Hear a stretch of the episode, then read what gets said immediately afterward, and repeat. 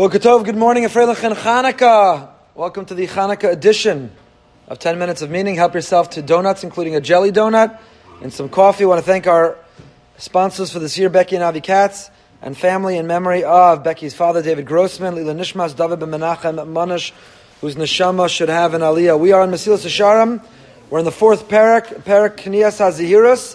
We've been focusing on how to acquire the character trait, the midah of vigilance, mindfulness, how to go through life, not only enthusiastically, zealously pursuing our goals, but living mindfully to identify what are the distractions, what are the obstacles, what are the pitfalls that might knock us off course and might prevent us from achieving them. So we last left off, the Ramchal was talking about three categories of people. The first category he calls, he coins, Lishleme Hadas, the people who are shalom, who are shalom rather, in their thinking. People who are whole, who are overachievers. People who want to get what's right. They're ambitious, they're aspirational. They're not satisfied with mediocrity. They're not satisfied with just getting by, but there is a sense of aspiration and ambition.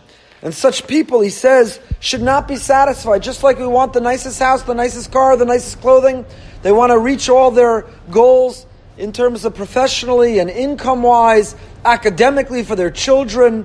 The people who define themselves and see themselves as ambitious and driven in every area of life, they work out, they run marathons, they compete in triathlons. They shouldn't leave their neshama behind.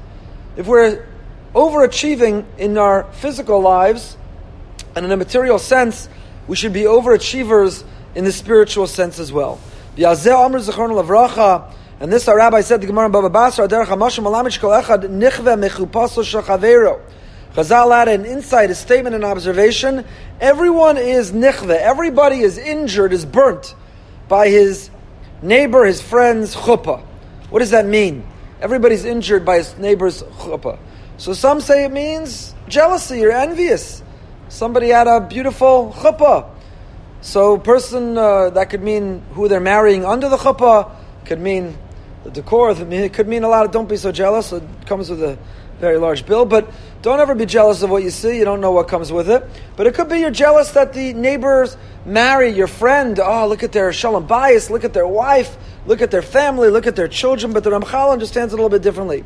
Ein zamitam kina. Says the Ramchal, it has nothing to do with jealousy. It's not that you see who your friend married and you're jealous, or their wedding, or their gifts, or the crowd, or the singer.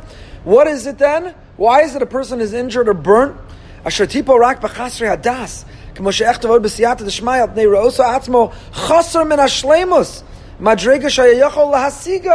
Because the person is saying, not I'm jealous of them.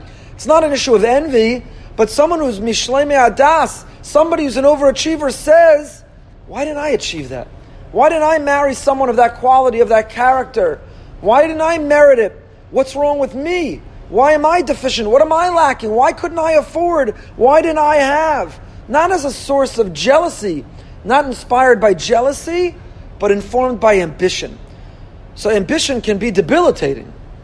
An overachiever can look around and say, no matter what I have, it's not enough. Why don't I have what they have? Why haven't I achieved what they've achieved? Why don't I make what they make? Why am I married who they married?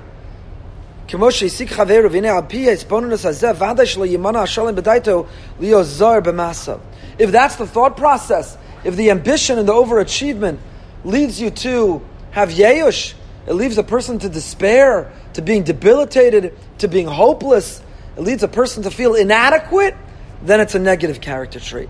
That's not what we're looking for. What we're looking for, says the Ramchal, is a sense of drive and ambition to be the best that we can be. Not to look around and measure ourselves against anyone else, but to only measure ourselves against ourselves. Who am I meant to be? Who could I be? What does the best version of me look like? And have I gotten there? What does it take to get there? That's what Hanukkah is all about. Illuminating the darkness. We light that candle, and what does it help us see? You're not allowed to, you're not supposed to use the candles. Forbidden from counting money next to the candles, which the Baalei Mussar, the Baalei Machshava say, is not just telling us about a forbidden use of the candles. It's not just a coincidence. The Gemara says, also lahartzos, you can't be count. Lahartzos means to count your money. It's not just giving us an example, because it could have said, don't play a board game next to the candles, don't read next to the candles, don't cook next to the candles. Why does it specifically say that? Because the word lahartzos means to count, but it also means ritzui. Lahartzos rotzeh means to want. When you're near the candles, don't want money. When you're near the candles, it's not more material success that should drive you. What is it that the candles illuminate? What do they open our eyes to? Not more material success, but more spiritual success. Who we could be. You're not allowed to use them. You can't utilize them. What are they there for? We stare at the candles of the menorah, which have a medicinal value. The Baalei Machshava, the Baalei Chasidus tell us when you stare into the candle, it repairs whatever damage we did to our eyes during the year.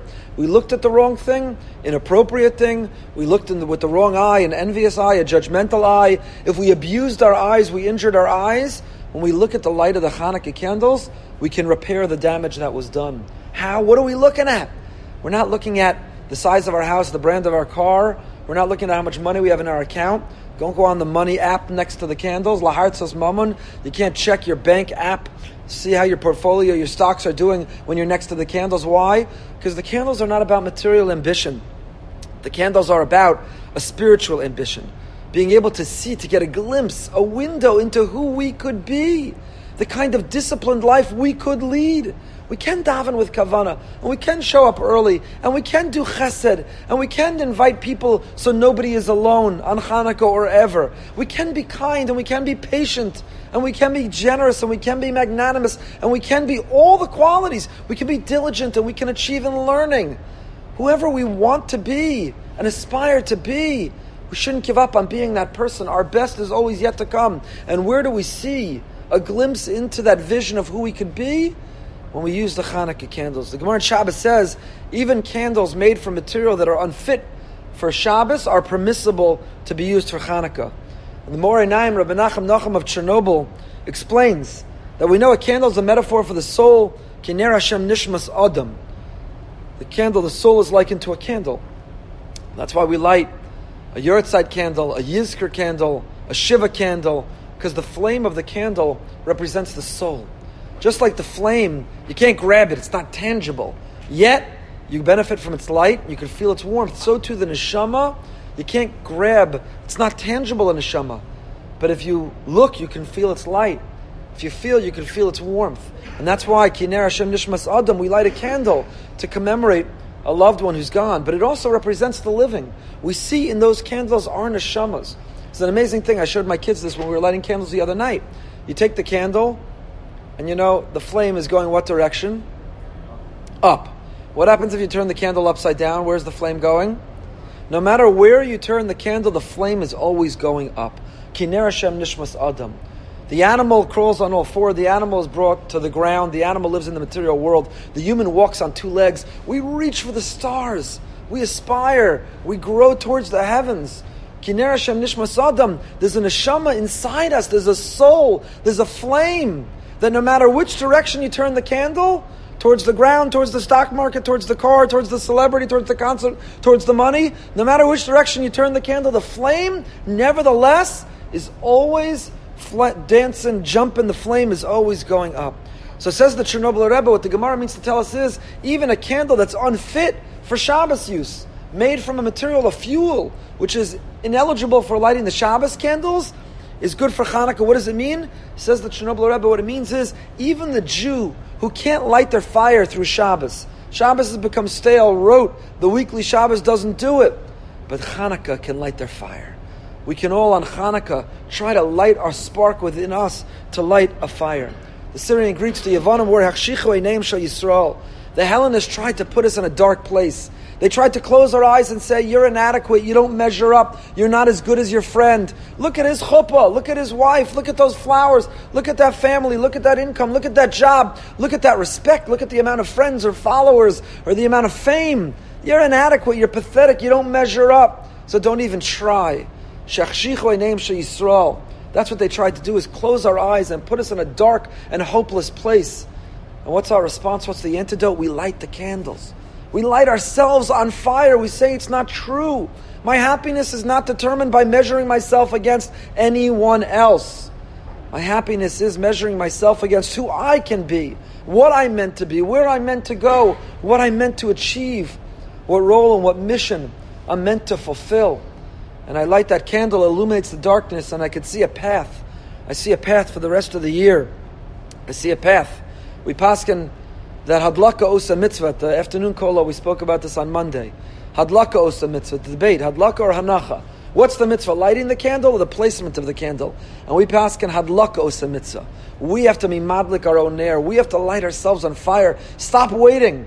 Stop waiting for the rabbi or the chazan or the book or the minyan or the coworker or the spouse. Stop waiting and blaming everyone else. Take extreme ownership and realize hadlaka osa mitzvah. We have to rely on ourselves. We and only we are responsible to take extreme ownership, hadlaka osa mitzvah, to be madlik, to light ourselves on fire, to light that spark, to light that flame. And when we do, to include ourselves among the shlemei hadas, to be those who are overachievers.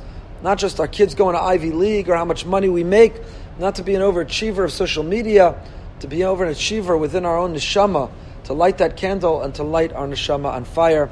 Afreilach and Chanukah, have a great week.